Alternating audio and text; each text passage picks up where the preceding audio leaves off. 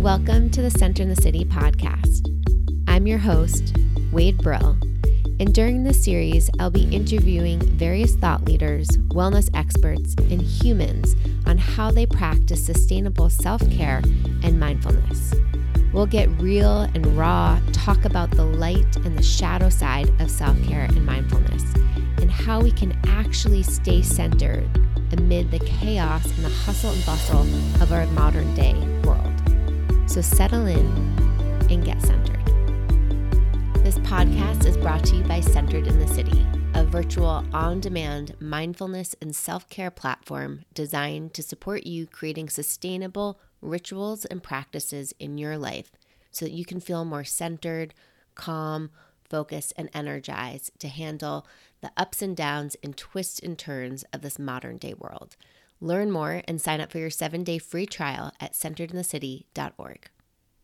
I am so excited to have Jeff Takeda here with us on the Center in the City podcast. Jeff is a veteran of the United States Marine Corps. He is also an active law enforcement agent with over 20 years of experience in the field. Jeff started the Takeda Training Concepts, which is a training company that provides meditation training for first responders and veterans. He's a longtime meditation practitioner and he was trained at UCLA's Mindful Awareness Research Center, which is where Jeff and I know each other from. We did our training together. He is an amazing human with the biggest heart, and I am so excited to have him on the podcast to share his insights and wisdoms of how he uses his meditation practice in his line of work as well as how he's teaching other veterans and police officers how to use and incorporate meditation into their own lives. So settle in and let's get centered.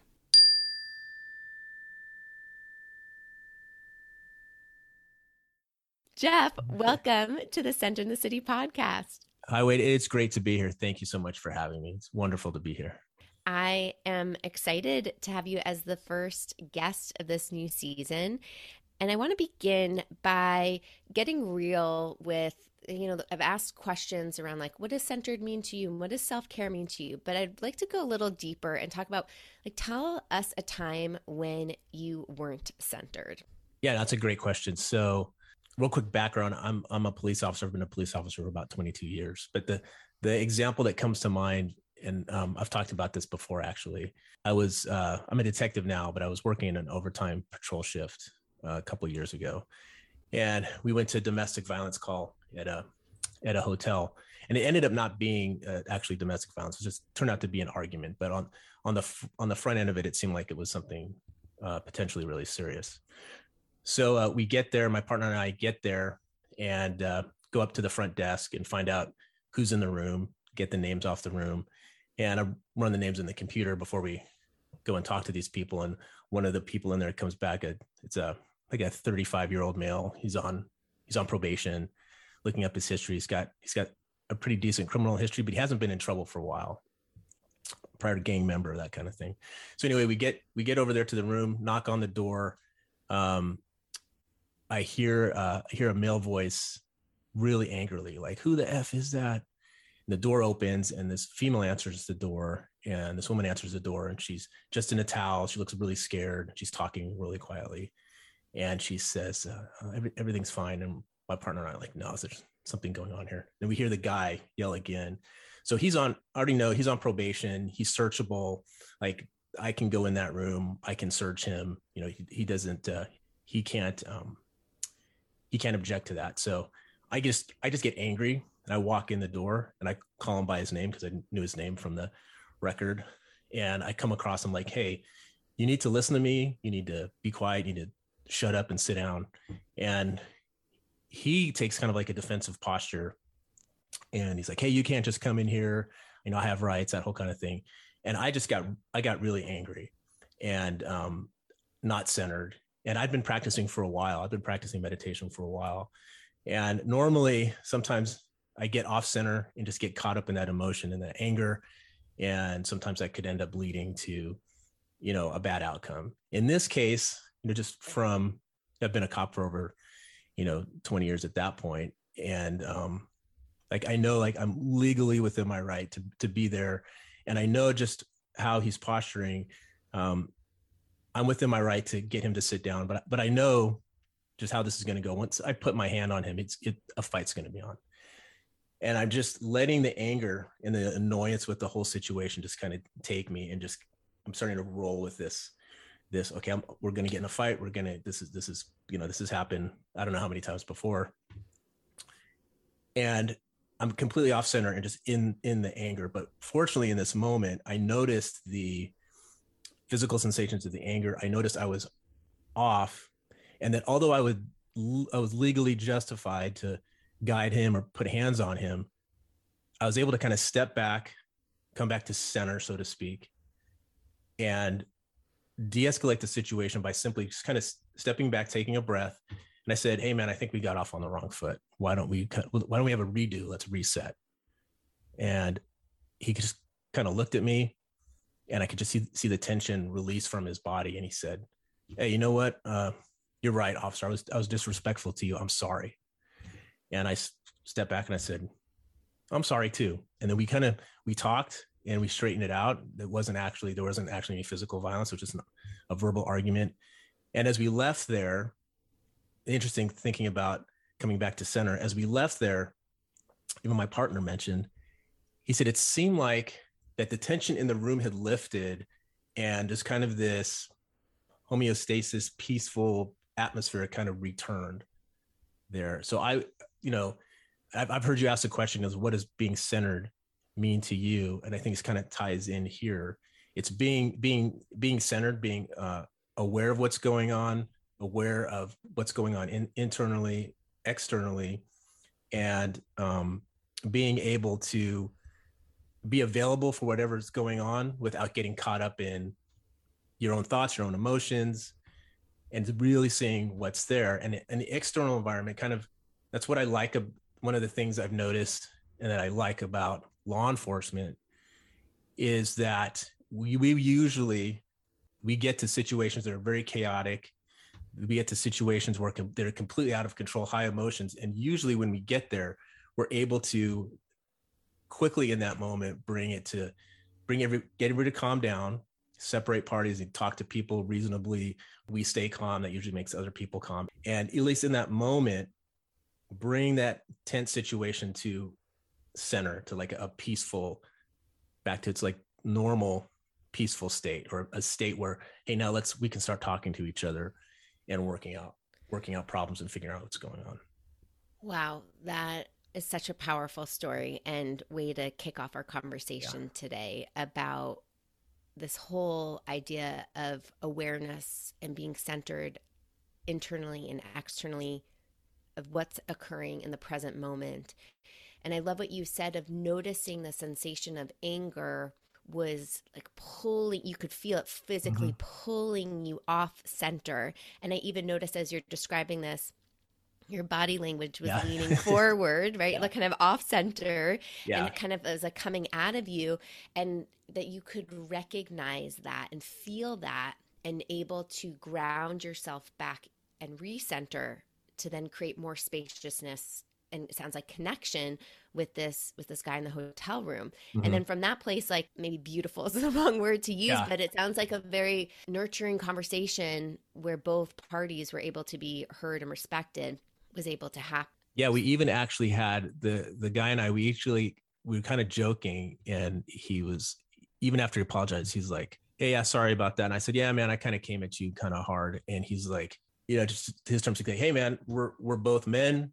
We're we're we we we're we uh, we're in the nature to kind of be aggressive towards each other." And it's like he's like, "I'm too old for that that stuff anymore." And I said, "Yeah, yeah, me too." I'm like, "I'm I don't work patrol regularly anymore. Like I, I don't need to be getting in fights with anybody." Mm-hmm. And then it makes me stop thinking about thinking back just about other there's lots of times where we can not not just in law enforcement police work, but we can avoid conf- confrontation not not avoid it we can de-escalate any confrontation whether it's just verbal with uh, within our own personal lives with our own family members there you know there's there's those moments where you, know, you just want to make that nasty comment or you want to, you or you want to return the the nasty comment that was given to you.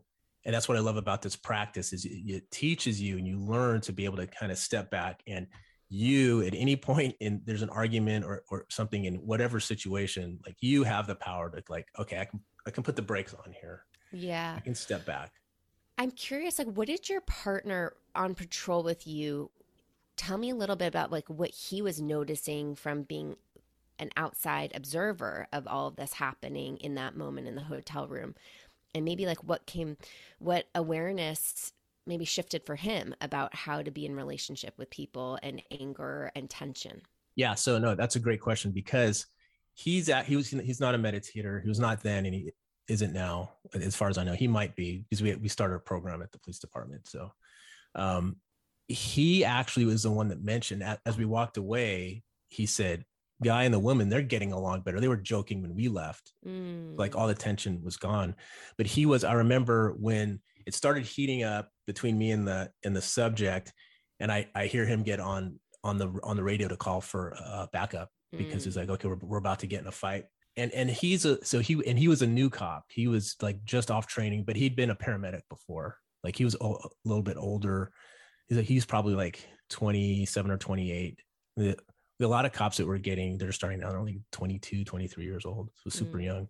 But he was a little bit older. He worked in public safety. He was a paramedic a good head on his shoulders and more inclined to talk to people and be open. Um, so yeah so he really he really appreciated that and he he really got where i was going with it. And he was uh, and that, that's the other thing about him. He's not like someone that's not the norm.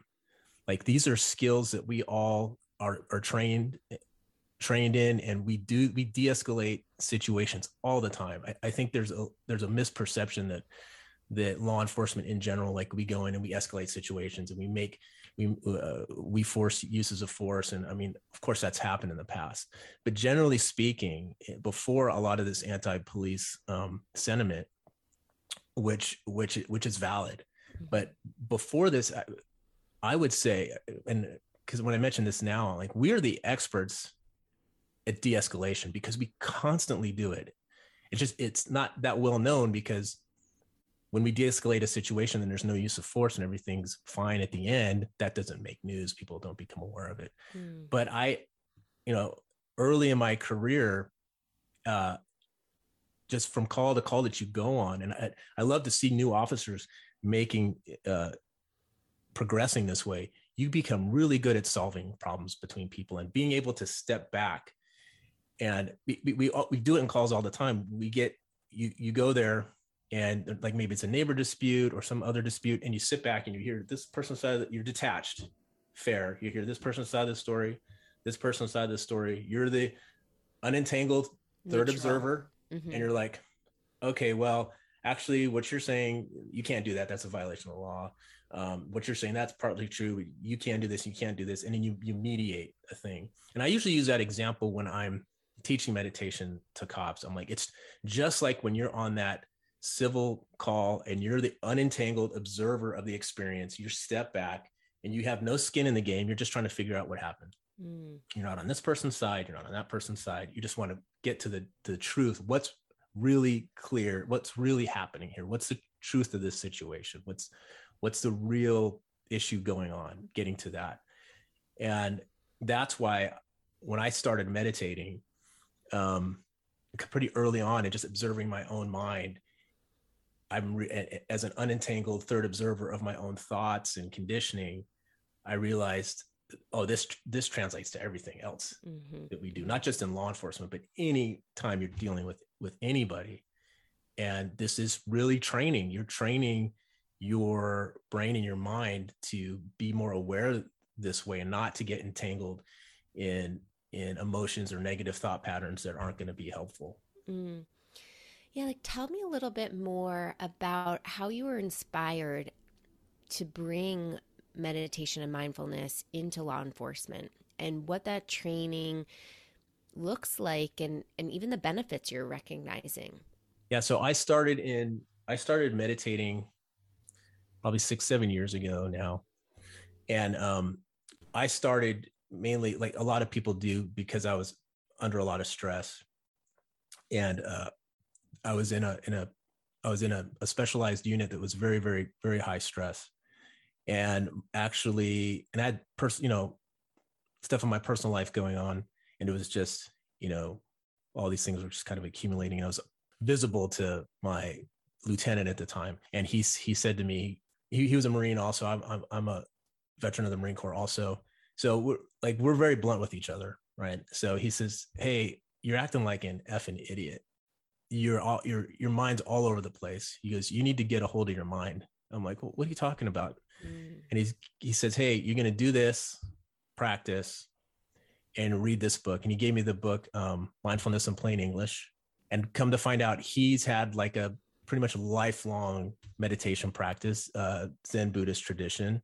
He he said, just do this and it'll, it'll help you. So I just kind of wrote, I'm like, okay. And I, I tried the, the practice. He told me how to do this, the basic breath focus meditation. And I was under a lot of stress for a lot of different things. And I realized, okay, this was helping me deal with the stress. I wasn't sleeping. It was helping me sleep. And then as that acute stress, the moment of that acute stress, those days passed, and I kept doing the practice because he he was very adamant. He goes, "You need to do this consistently every day if you can't if if you don't have time to sleep you do this instead. If you don't have time to work out you do this instead. You cannot skip a day. And so as i kept doing this over you know a month or so i realized that as that acute stress issue had passed away and, and moved on i realized like i'm more focused. I'm generally calmer. Mm-hmm. um, i'm ni- i'm a nicer person to be around to my family and loved ones. And I said, this is making me, you know, this is making me better at my job. It's almost also just making me better at life in general. Mm-hmm. And then I was very, very fortunate that um, I started in the in the practice. I'd been going for about maybe two or three months, and then I read um, Dan Harris's book, Ten Percent Happier, and I read about the retreat at Spirit Rock. I read about Joseph Goldstein, and I heard about um, uh, you know Jack Kornfield, and my lieutenant at the time, he said, Hey, that retreat in the book, that's at Spirit Rock up in um, Marin. And he goes, Put in for that retreat. He goes, It's a lottery. You won't get it, but get your name in there. And then I put in for it. And uh, within six months of my practice, I got into that retreat, the July Insight Meditation Retreat. And so I was very fortunate to be able to go to uh, you know a 10 day long vipassana meditation retreat which really moved my practice forward. And i was with joseph goldstein and um, kamala master and um, greg scharf was the other was the other teacher. Oh greg i just greg was my teacher on this month long retreat that i went oh awesome. Yeah, yeah. he's he's awesome. Mm-hmm. yeah. And uh and it was at that retreat during that retreat I think it was after one of it was after one of the talks. I think it was it was one of the morning uh, one of the, the morning instructional section, and then Joseph was talking about something. And I was not really supposed to write notes, but I was writing notes down, and I just I thought like cops need to do this. Hmm. Like all, all the things we are just talking about, like stepping back. I'm like turning inward, understanding your mind, understanding your conditioning, unentangled observer, all those things. I'm like, cops need to do this. Like they they need to know about they need to know about this. This practice was so helpful to me. And then so when I came back from that retreat, I told uh, I told my lieutenant, I said, we, let's let's start a program at the police department. And uh, that that's how I got started and really wanting to to teach meditation or to present it to cops, but also, you know, like anything else, when you try to teach something, you are it levels up your level of understanding, especially mm-hmm. when you have to try and explain something to somebody and and then the other interesting thing too not to get off on a side tangent but and you've probably seen this yourself it's like not being overly identified as a teacher. Oh i'm a teacher i'm an instructor and the whole ego thing with that too that's been interesting over the past year or so. But um mm.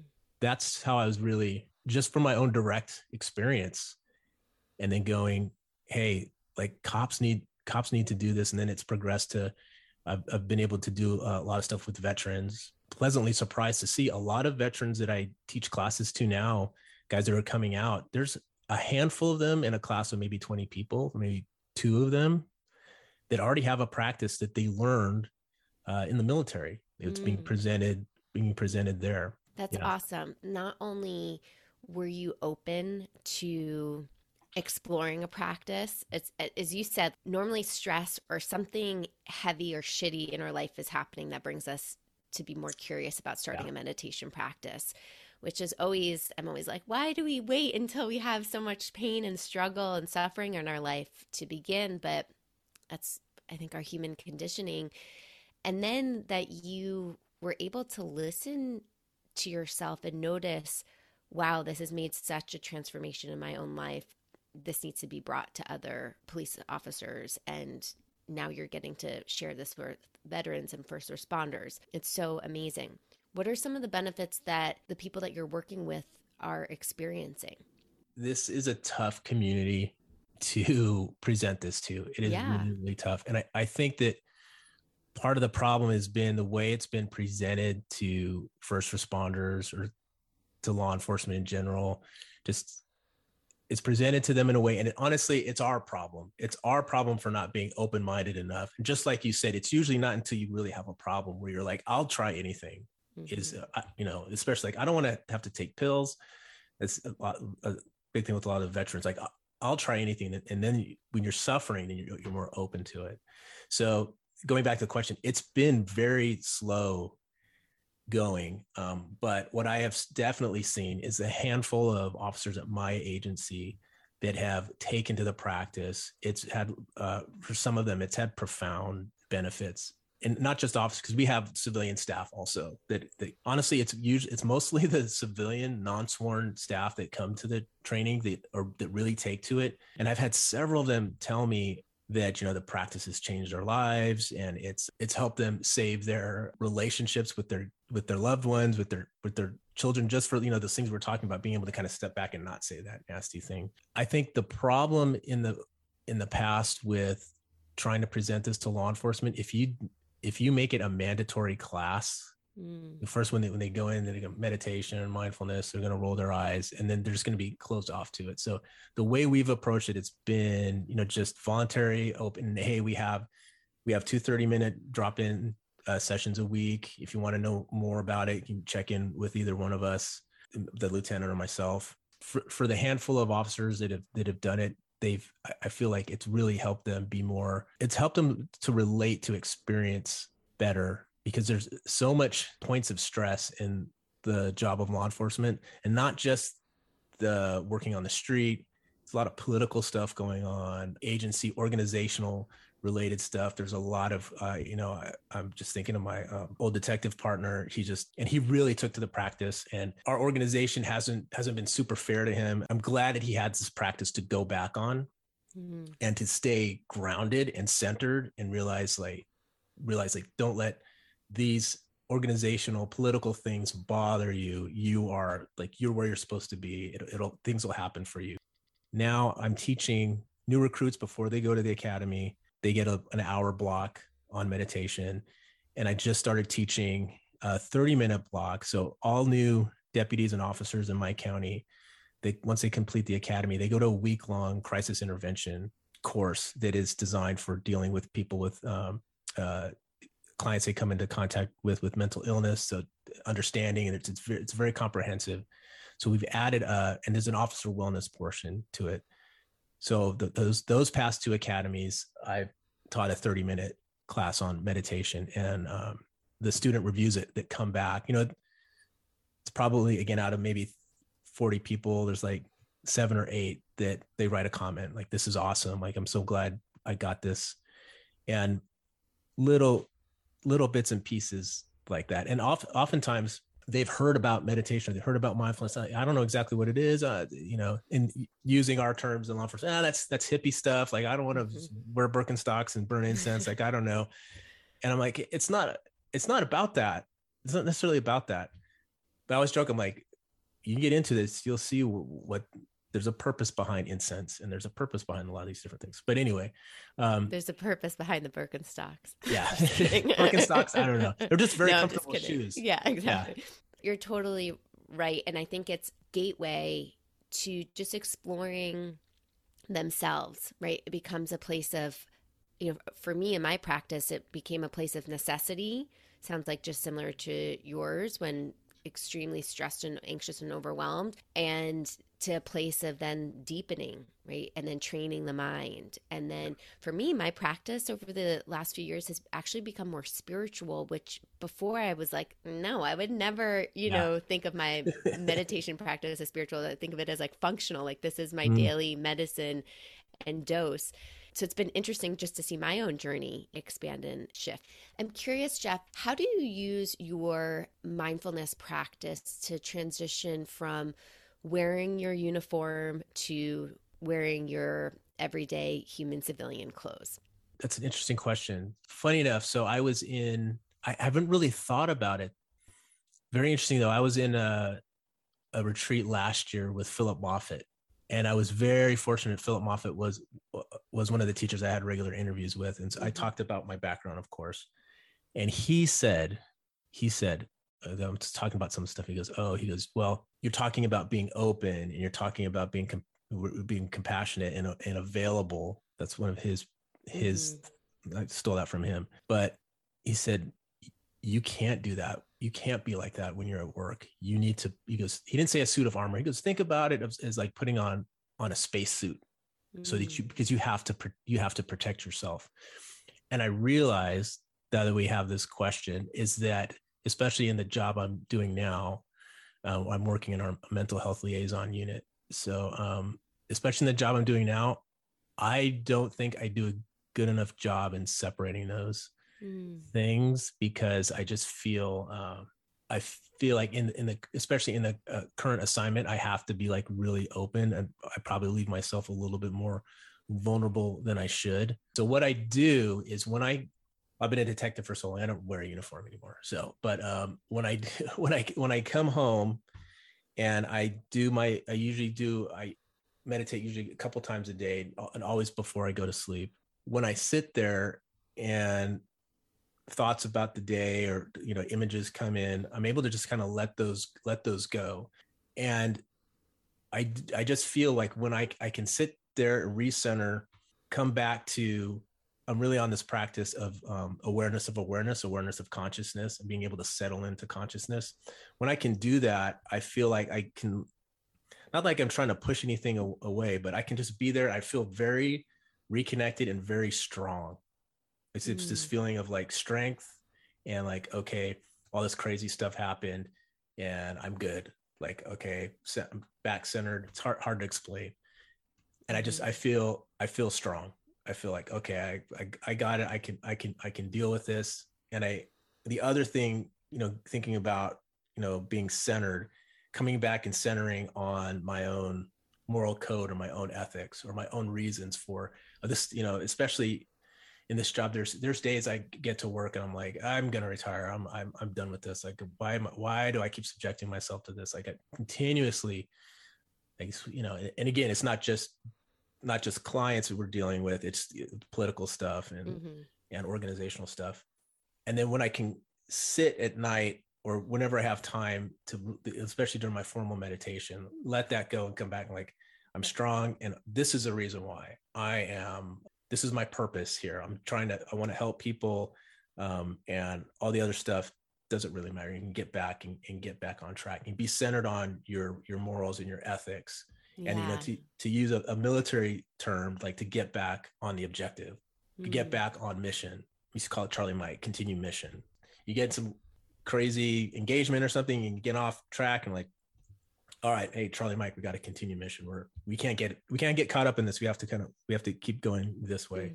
Mm-hmm. And so I would, yeah. So that's kind of a long way to say that's that's really how I, I use a practice, is to just recenter at the end of the day, basically.